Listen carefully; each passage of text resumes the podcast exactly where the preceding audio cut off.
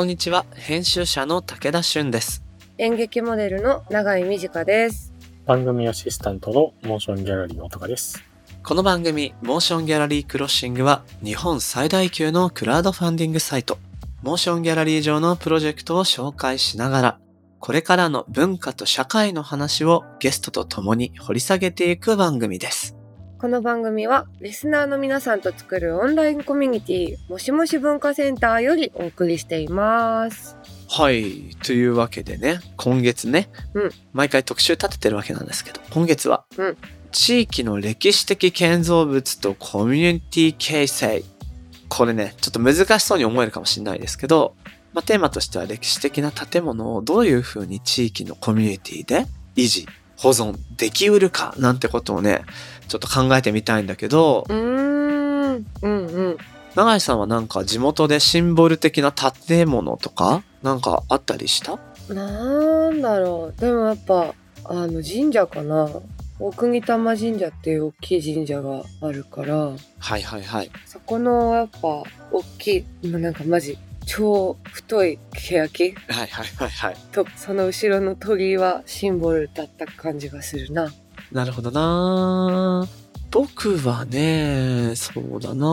今日のお話で考えると、東京来て大学を休学してた時期、高円寺に風呂なしアパートで住んでみてたんですよ。はいはいはい。でお風呂がないから町の銭湯に行くわけですね。うんうん。でその建物がかっこいいなとか、なんか年齢ごちゃ混ぜの人がいる空間って落ち着くななんていう経験をいちねんかん生活してと思って、うーん、なんでああいうね地域のシンボルとか人が集う建物っていいよねっていう経験はあるんですね。うんうん。で今回の特集なんです。はい。題してちょっと今の自分の話がそれに当てすぎちゃった気もするんですけど今月の特集は題して銭湯から考える街と歴史とコミュニティ、このテーマでお送りしていきたいと思います。ドンピシャじゃん武田さん。うん、ちょっとずるかったねたまたまみたいな、ね、ずるい感じになっちゃったけど、いや偶然ですよ。でも興味深いテーマそうでしょ。うん、気になるな。はい、ぜひ皆さん最後まで聞いてくださいね。この番組のハッシュタグはシャープもし黒、ひらがなでもし黒です。アップルのポッドキャスト番組ページにもコメントが書き込めます。皆さんのご意見ご感想お待ちしています。そして Spotify の番組プレイリストのフォローともしもし文化センターへのご参加もお待ちしています。あなたももしもしーずになってね。ぜひお会いしたいと思います。もしもしーずの皆さん、ではでは始めていきましょう。武田俊と永井美智香がお送りするモーションギャラリークロッシング。今回はゲストに江口慎太郎さんをお招きします。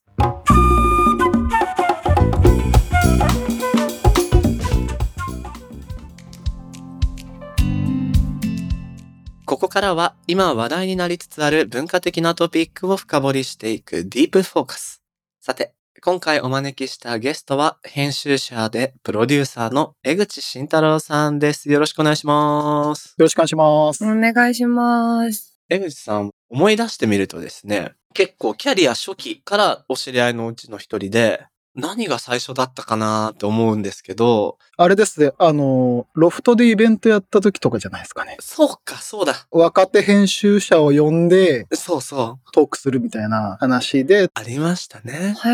え。当時回遊をまだ始めて直後ぐらいじゃないですか、武田さん。うんだと思います。で僕はあの当時あの同世代のコミュニティメディアを仲間と作ったりしてて、うんうん、そうだそうだ、はちじゅうよねん生まれの人たちの集団みたいな。そうですね。へえ。そう。で、なんか若手一色編集者みたいなものの一人として一緒にお話しした気がします。そうですね。だからあれはもうにせんきゅうねんぐらいとかなんで、もうじゅう。いやー、怖い。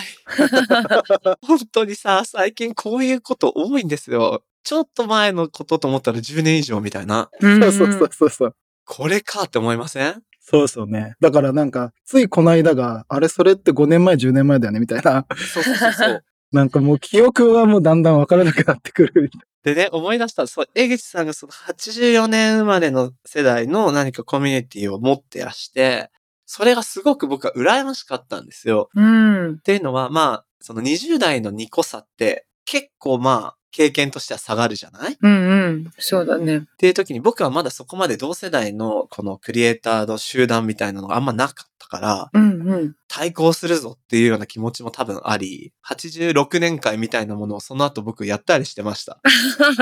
なんかその後結構そういうのできましたね。同年代つながりみたいな。うんうんうん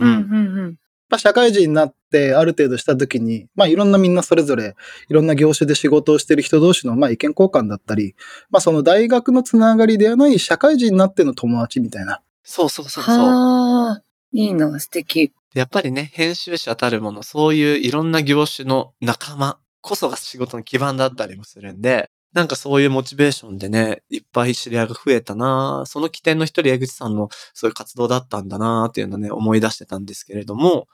そんな江口さんですが、先日までモーションギャラリーでプロジェクトを実施されてたということで、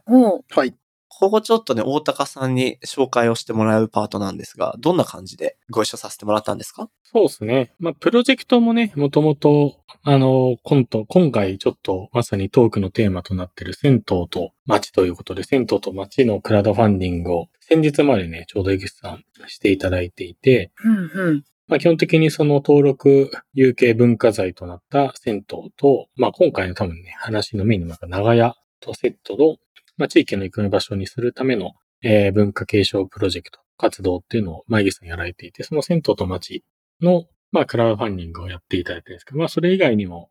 最近ね、モーションゲイフェロー、フェローシップっていうのも始めてて、うん、まあ、うちのモーションゲイとして。で、いろんな、まあ、指揮者だったり、えー、クリエイターの人だったりっていうのに、まあ、フェローになってもらって、いろいろプロジェクトとか、まあ、モーションゲイ全体の動きとかをね、一緒に考えていこうみたいな。ほうほう。まあ、そんなパートナーシップも始めてるんですが、まあ、その最初の第一弾っていうかね、最初の、あの、スタートの時の江口さんにも、お願いしてフェローになってもらったりしていくっていう感じですね。うんうん、へえ。江口さん、僕確かにあの池今はもうなくなっちゃうけど、あの池尻の世田谷ものづくり学校とかいなかった。はいはい。うん。飲みましたよね。にーよんろくね。そうですね。そうそう飲んだりとかいろいろ今は。今やってないですよね、あれ。あの、浅草橋飲み会みたいなのなかった気がしたけど。あ、そうですね。そうですね。最近ちょっとやれてないですね。ローカルな会。なんかもうやっぱ編集の人は顔が広いっていう。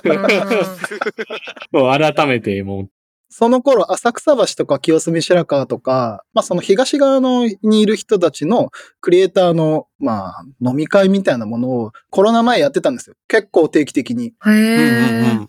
で、結構あのあたりに映像系だったりとか、デザイン系だったりとか、まあそういう人たちが多かったのもあって、まあ本当に浅草橋周辺で、まあただ飲むだけっていう、まあそういう会に、あの、大高さんも近所ということでお声掛けをさせていただいたりして。で、行ったらしばらくしたらコロナになっちゃった気がする、確か。そうなんですよ。そうなんだよね。最近そういうちょっとね、会はあまりやれてないですよね。なんか今ね、まあ集まってただ飲むだけなんですけどみたいなお話ありましたけど、いかにそれが重要だったかっていうのを感じますよね、このさんねんって。いや、そうそう、そうです。まあ本当にあのお店にフラって行ったら誰かいるみたいな、うんうん、そういうのがね、まあありましたけど、あんまり今はちょっと、そういうのもちょっとね、ってなりますよね。うんうん、なるほど。まあそういうモーションギャラリーとしても、また、今回のね、あの、話をさせてもらって我々としても何かしら交流を持たせてもらってきた江口さんなんですが、改めてプロフィールの方、僕の方で簡単に紹介させていただきます。江口慎太郎さん、編集デザインファーム東京ベータの代表であり、一般社団法人銭湯と町の理事を務められているほか、ご著書に実践から学ぶ地方創生と地域金融、孤立する都市つながる町、日本のシビックエコノミーなど、編集者、そしてプロデューサーとして様々な分野を横断した幅広い活動をされています。今回、そんな江口さんゲストにお招きしてお話しするテーマは、銭湯から考える街と歴史とコミュニティ。今回はね、あの、モーションギャラリーでの取り組みがきっかけっていうことらしいので、うん、もう一回大高さんにこのあたり説明してもらいたいなと思うんですけど、いかがですか？今ちょうどえっとね、先月ぐらいかな。東京都による観光資源保全のための新事業っていうのが始まって、そうそう。で、そのプログラムにモーションゲーム参加してるんだけど、事業概要として観光資源として活用されているおよそ築ごじゅうねん以上の施設だったり、ごじゅうねん以上実績がある技術等を有する観光関連事業者を対象に、観光施設の維持保全を目的とした取り組み、もしくは技術の維持保全を目的とした取り組みについての、まあ、クラウドファンディングを実施するときに、まあ、その手数料の一部を東京都が負担するっていう活動を半年ぐらい行います。で、この申し上げクラッシングでも結構、あのー、ご紹介させていただいてましたけど、三鷹天明飯店住宅だったりとか、えー、豪徳寺の旅館尾崎邸だったりとか、あと、えー、亡くなっちゃいましたけど、えー、銀座の、えー、中銀カプセルタワービルだったりとかっていう形で、えー、申し上げとしても歴史的建造物の保全活用ってサポートを、えー、していた機会もあって、なので今回こういうふうなこう歴史とか文化、建物とかっていうところを未来引き継ぐクラウドファンディングっていうのをよりこうやっていこうか、東京都としてやっていこうっていうところで、まあ、東京都でそんな築ごじゅうねん以上の観光資源って言ったらこれ先頭じゃないかと。それって江口さんめっちゃやってたんじゃないかと。っていうかまあ最近ね、プロジェクトやってたけど。ほう。なるほどね。で、まあ当然ね、江口さんそれだけじゃなくていろんな活動をしてたりとかいう、まあ、で、どっちかって建物だけじゃなくてコミュニティみたいなところの編集デザインで抱えてるので。そうだよね。なんかこの観光資源の重要さとか歴史とか、まあそれがあることのコミュニティについて、ぜひいろいろ話聞きたいなという、そんな今月でございます。なるほど、なるほど。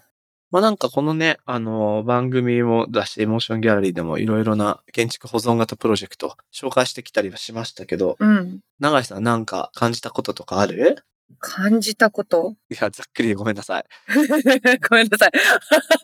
例えばさ、天明飯店住宅とかもさ、やったじゃん。やったやった。あれ面白かったよね。本間桃代さんが来てくれて。うんうん。あんまり私、なんかこう、なんていうの、街をこう、ちゃんと見て生活するみたいな癖がないから、うんうん、新鮮だったな、こう、なんか建築の話聞いたりするの。ねえ、しかもこの観光資源保全のための支援事業っていうのが、都がやっているということは、うん、それだけどう保全したらいいかわからない、あるいはどういうふうにしていったら面白くなるのかっていうところのアイデアが足りない、多分そういう社会的課題が裏にあるはずで、うんうん。まあ、それをどう解きほぐしていくかなんて話をね、今日も伺いたいなと思ってるんですけど、はい。江口さんお待たせしました。今回はね、あの、いろいろお話聞く中で、はちがつにモーションギャラリーでやられていた銭湯と街のプロジェクト、番組でもご紹介させていただいたんですが、うんうん、まさに大高さんも今お話にあった通り、銭湯の建築的なものも、あるいはソフト的な部分も含めた可能性の再評価。これは今回の特集テーマにまさにつながるとこだなと思うんですけど、この銭湯と街でのご活動、どんなものなのかっていうところから聞いてみてもいいですか？はい、ありがとうございます。まあ、その一般社団法人銭湯と街というのをにせんにじゅうねんのじゅういちがつにまあ作ったので、ちょうど活動としてはにねんほどですね。うんうんうん。中心となる理事のメンバーごにんいるんですけども、まあ、私編集者のような立場から、あの都市デザインであったり、建築であったり、あと本業で、あの、今回のテーマであるような文化財の修復保全を本業でも携わっているメンバーだったりとか、まあ、いろんな職種スキルを持ったメンバーがいる中の真ん中に、まあ、銭湯というものをまあ置いて、まあ、銭湯とその銭湯がある周辺の街のあり方というものをまあ再構築していくための活動をしていこうということで、銭湯と街という名前で活動を回しています。はいはいはいはい。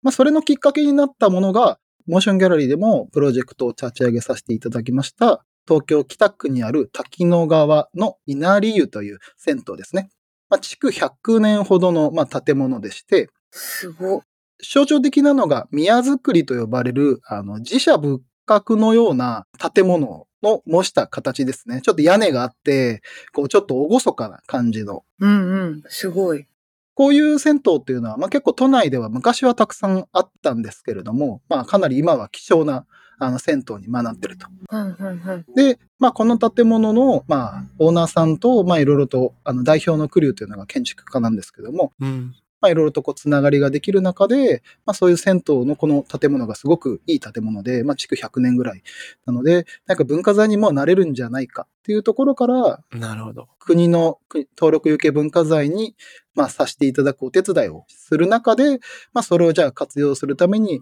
えー、いろんな助成金を獲得していこうというところで、えーワールドモニュメント財団という、まあ、海外の財団から、えー、にせんにじゅうねんにお金を、まあ、にじゅうまんドルほどのお金を頂戴しまして、まあ、修復とか、えー、長屋の改修とかを、まあ、着手する中で社団を作ろうという、まあ、そういう流れに至ったということですね。へえ。そういう活動が先立っていて、実現するためにはまあ社団法人いるよね。そういう順番なんですね。そうですね。はい。で、まあもちろんその稲流っていうものだけじゃなく、まあ東京だけを見ても、えー前世紀はにせんごひゃくぐらい銭湯あったんです。今はもうごひゃっけんを切ってまして、うんほううん。うん。希少なというか、もうかなり少なくなってきてるんですね。で、日本全国を見ても本当に銭湯っていうのはもう減る一方で増えることはまあないっていうような、まあ文化的にも歴史的にも一つ役割が終わったんじゃないかとこうまあ言われる中で、まあいやいやいや、銭湯っていうのはまあ実はその地域のいろんな商店とか、まあ、地域の方々のよりしろであったりとか、まあいろんなものが実はあるよねと。うんはういん。はい。まあそれが単純なその入浴をしてお風呂で体を洗って終わりっていうものだけじゃない、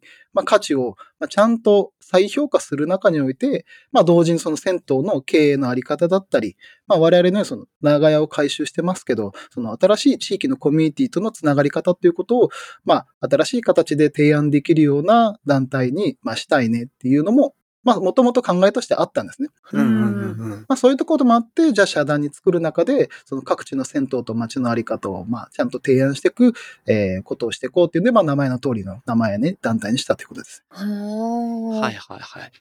このまあ、いわゆるお風呂に入って体をきれいにするっていう機能においては、銭湯が果たした役割って、すでにまあ確か終わっ終わってって言い方あれかな。まあお家の中にお風呂がある以上、完結できちゃうんだけど、そうですね。うん。重要なのはそこではない機能ってことですよね。まあもちろんそれもね、あの、ゼロではないですし、あの、家にお風呂がない方、もしくは例えば、えーば、ば、ボロい安アパートにまだ住んでるみたいなえー方も別に、あの、いらっしゃいますし、あの、まあここも例えば掘っていくと、単純なその、収入が少ない方っていうだけじゃなくて、例えば外国人の方であったりとか、ううん。ん。まあ、いろんな方がそういうお風呂がない家に、まあ、あえて住むという選択肢の中で住まわれてる方もいらっしゃったりする。そういう人をまあ受け止める場所にも、まあ、なったりもするんですよね。ううんうんうん。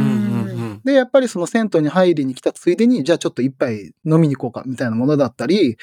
まあ、近隣の、例えばもともと銭湯は、今ガスが多いですけども、昔は薪とかでしてた場合は、例えば近くの大工のところから木材をこう調達したりとか、まあ、地域の中でこう、物、物が循環してたりする、ああ、そうか。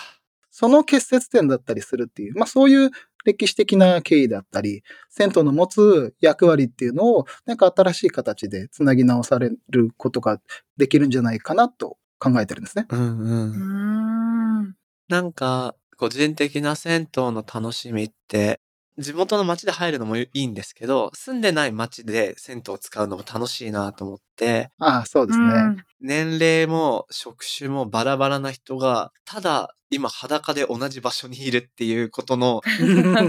面しさ、おかしみというかね、それがなんかリラックスなぜかできるんですよね。そうですね。まあ僕もあの、仕事柄ずっといろんな各地に出張行ったりとか、現地でフィールドワークすることもあるんですが、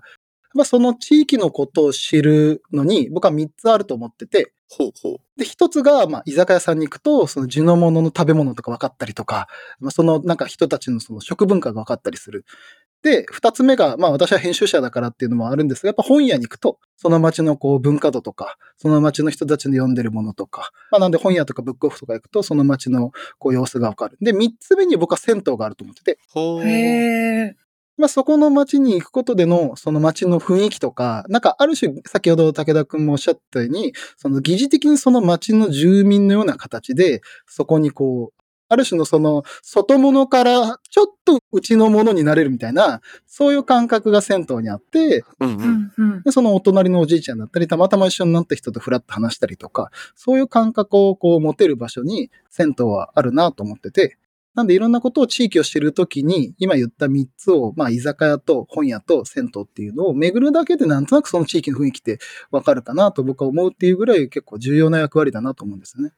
いや、これはいいこと聞きましたよ。確かにどれも納得がいくから、じゃあこうしましょう。夕方ちょっと前に知らない街出かけたら本屋さんチェックして、気になる本一冊ぐらい買ったまま銭湯行って、その後居酒屋に行くと。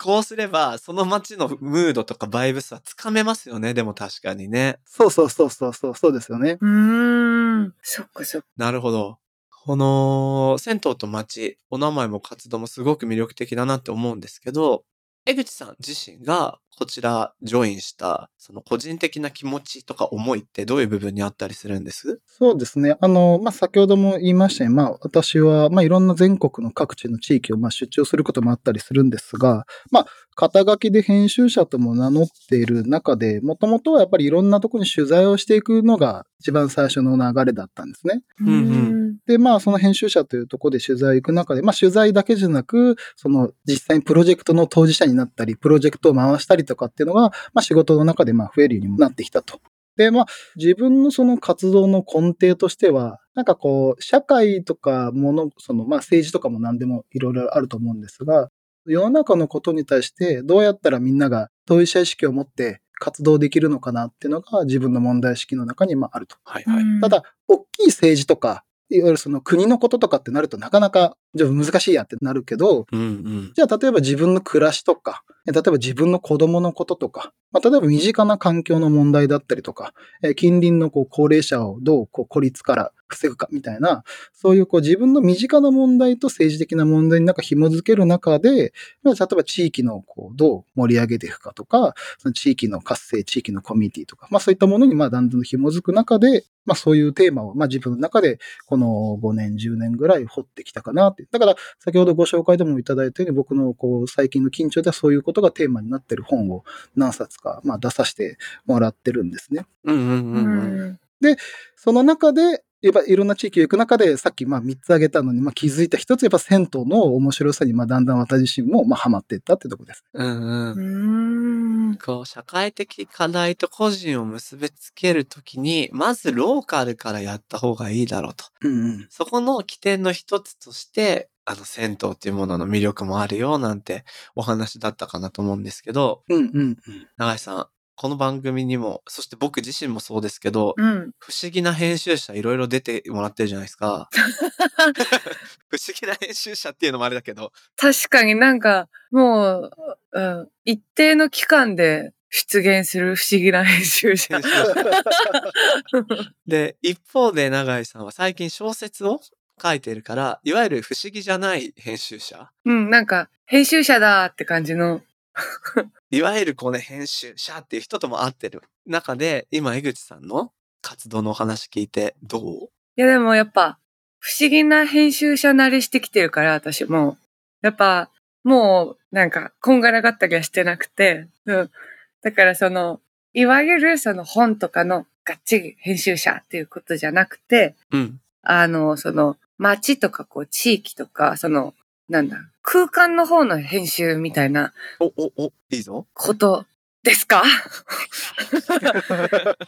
そうですね。あの、まあ、結局、例えば出版的な文脈における編集によっても、結局その著者と、まあ、いろいろと対話をする中で著者のクリエイティビティをまあ引き出し、それによって、まあ、本という一つのコンテンツをまあ作り、まあ、それによって、まあ、読者とか、それをこういう関わった人たちに、まあ、ある種読んでもらって、場合によってその影響力だったり、その著者の考える世界観をまあ届けるっていうことだと、まあ、した場合、うん、そのアウトプットが必ずしも本というプロダクトでない場合も、うんうん、何か誰かが思ってる考えであったりを広げたり、まあ、場合によっては今まであんまりこう光が当たらなかった物事や何かのことに対して光を当てるような形で世の中のそのコミュニケーションをこうデザインをこうするような仕事であったりっていうのも、僕はこう講義の意味で編集だと取れる。まあ、なんで広くはコミュニケーションデザインともまあ呼べるのかもしれないんですけれども、へー、うんうんうん、まあそういうことをまあ念頭に置きながら活動しているのかなと。で、まあ仕事の中で何か本を作る、そのアウトプットとして何か地域のローカル雑誌を作るみたいなこともあったり、ウェブを作るみたいなこともあったり、いやイベントを企画するみたいなこともあるんですけど、それはその目的だったりその方法に合わせた形で、まあ、カスタマイズしてコンテンツをカスタマイズしてるっていうことですね。はー、うんうん、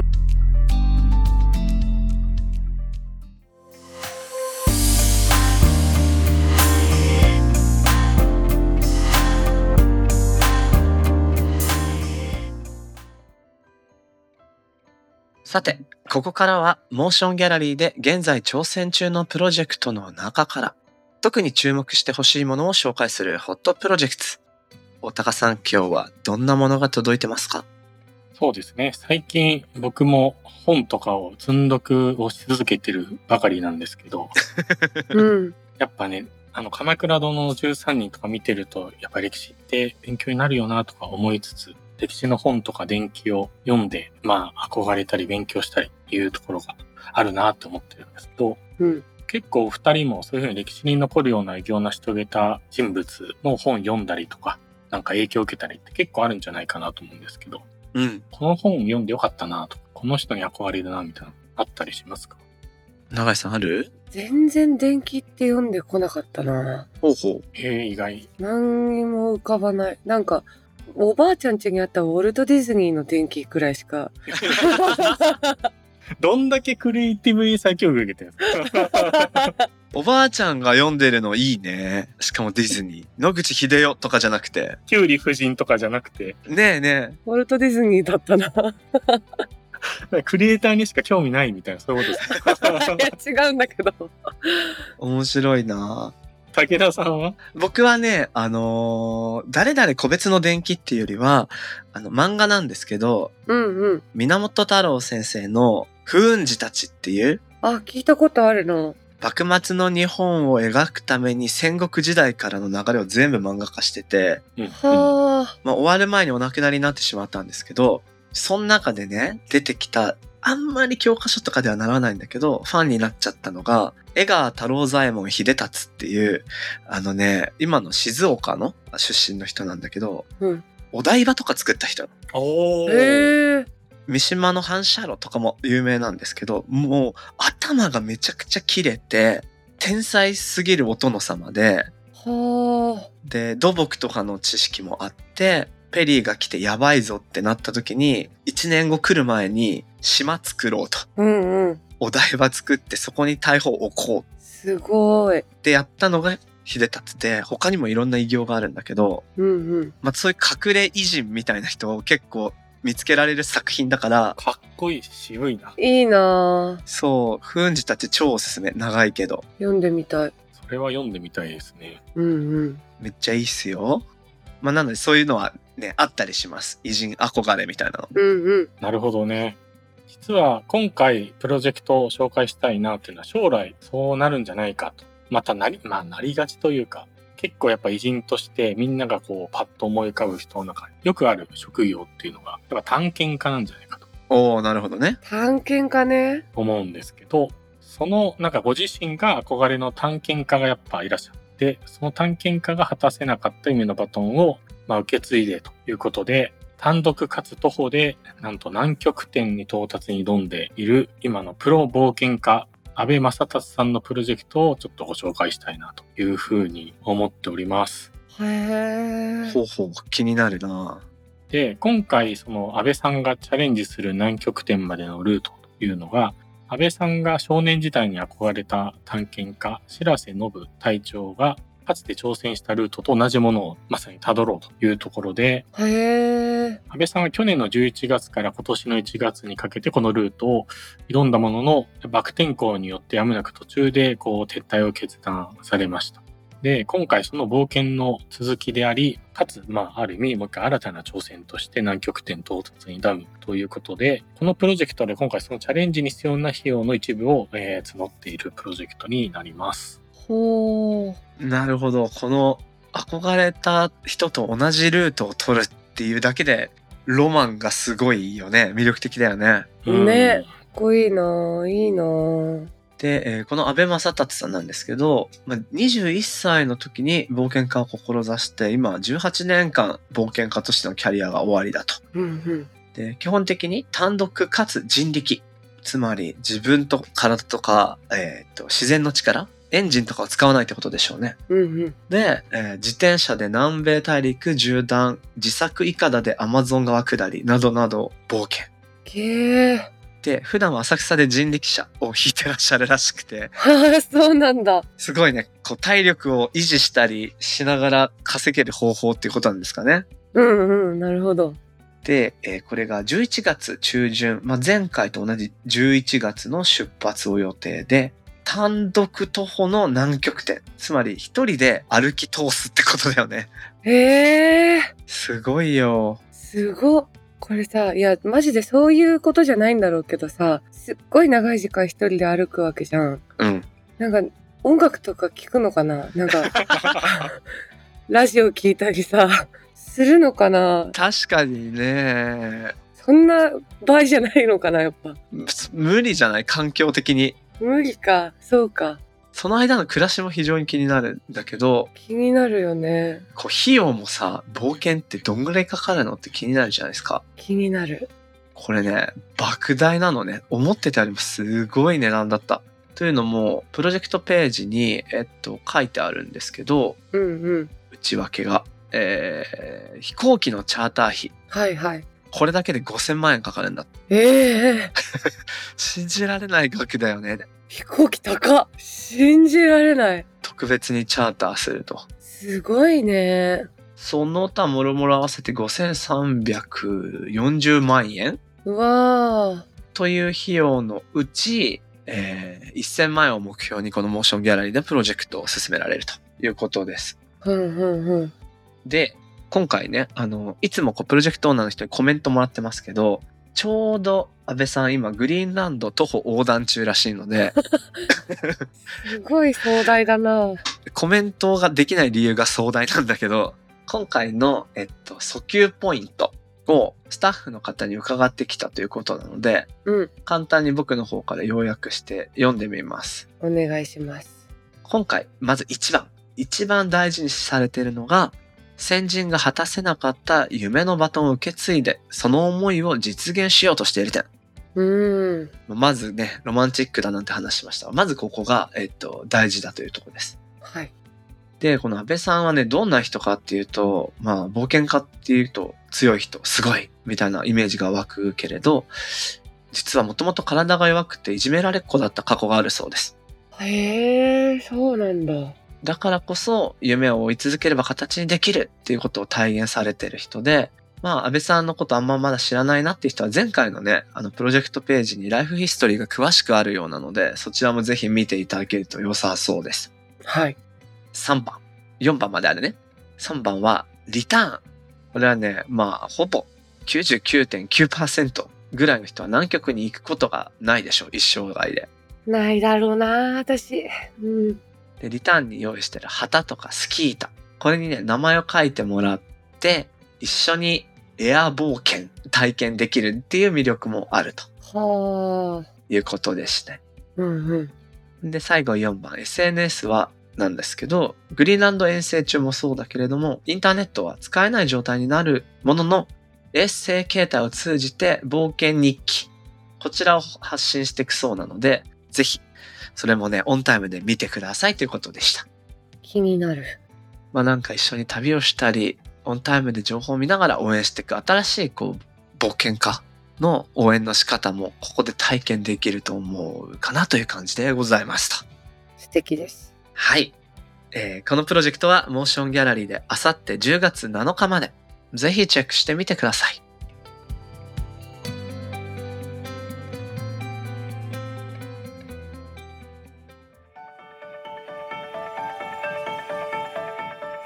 モーションギャラリークロッシング、エンディングのお時間となりました。はーい。戦闘話、編集話なんてしたけど、永井さんどうだった？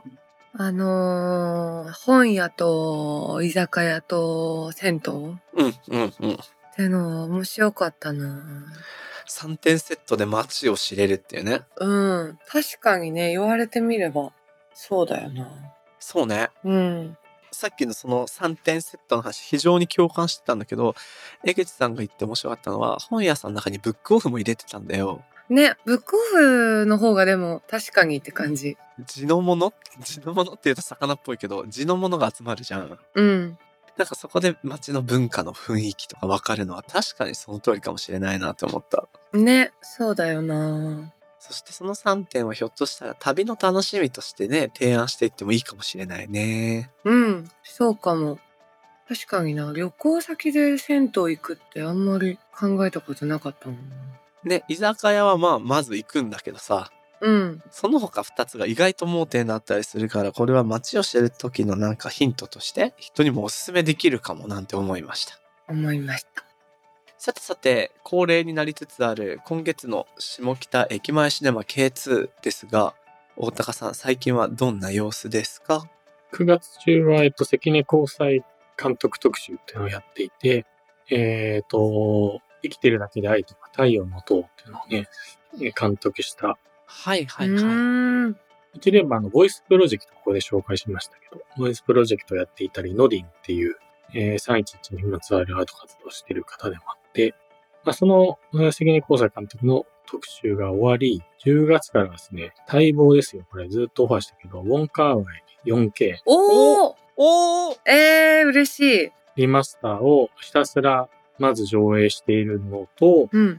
あと、あのー、今ちょうどベルリンに行ってるあの、深田浩二監督のラブライフも上映が始まり、で、プラスですね、これ ケーツー 封切り、まあ封切りっていうのは業界用語ですけど、その ケーツー で初公開、初お披露目となる作品が、しかも立て続けにあって、ほうほう。一つがサポート・ザ・ガールっていう映画なんですけど、えー、っと、これはね、配給のところが、えー、っと、グッチーズ・フリースクールっていう、昔あの、えー、アメリカン・スリープ・オーバーとか、はいはいはい。買い付けで上映している、う人たちがやる映画で、なんかあの、フータンズ的なアメリカンダイナーで働いている、まあ、女性スタッフがいろいろまあ、セクシャルな意味とか労働意味含めてハラスメントを搾取されているところをいかにこう、シスターフードで変えていくか、みたいなガールズパワームーブと言われてるんですけど、はいはい。おもろそう。そういうちょっと面白いアメリカンな映画と、あとさらにこう、TikTok で結構もともと流行ったラノベの原作である僕が愛したすべての君へっていうアニメと君が愛した一人の君へっていうこうにさつ。はいはい。ふたつのやつね。うーん。両方で見るやつがあるんです。これも上映しますということで。面白そう。じゅうがつバリエーション幅広くないですか？ね。これも ケーツー 封切りなんで。すごい。もうこれはね、楽しみにしていていただきたいと思っております。じゅうがつの ケーツー はシネフィルからTikTok まで幅広いラインナップですね。ねえ。ぜひぜひ。気になります。いいじゃん。ウォンカーワイ、なんか僕特集上映、先にやってた上映館でいっこだけ、あ、そうすれば恋する惑星僕スクリーンで見れてないってことを思い出して、見て、うおーって高まったんですけど、上映タイミング的に他の作品見られなかったんで、これ ケーツー でじゅうがつでやる、味わえるってことですね。前作やります。やった。すごい。前作やる。やったー。これなんかみんなで遊びに行ってもいいかもね。楽しそう。ぜひぜひぜひね、皆さん今後も ケーツー の上映作品と活動ぜひ注目してください。この番組のハッシュタグはシャープもし黒、ひらがなでもし黒です。そしてアップルポッドキャストのコメントでもご意見ご感想お待ちしています。また番組のオンラインコミュニティもしもし文化センターでは会員限定 エスエヌエス にて通称もしもしーずと呼ばれるリスナー会員の皆さんと番組クルーで番組の感想や気になるトピックについてシェアしています。武田さんと永井さんによるスピンオフトーク配信をしているほか、もしもしーず限定グッズの会員証とステッカー、さらには毎月のミートアップなどここだけで楽しめるコンテンツが盛りだくさんです。もしもし文化センターへは番組概要欄に貼ってある ユーアールエル からアクセスできます。皆さんのご参加お待ちしております。はい。さて、次回も引き続きゲストには江口慎太郎さんをお迎えして特集、銭湯から考える街と歴史とコミュニティをお送りします。それでは今回のモーションギャラリークロッシングはここまで。お相手は武田俊と永井美智香でした。また次回お会いしましょう。バイバーイ。バイバーイ。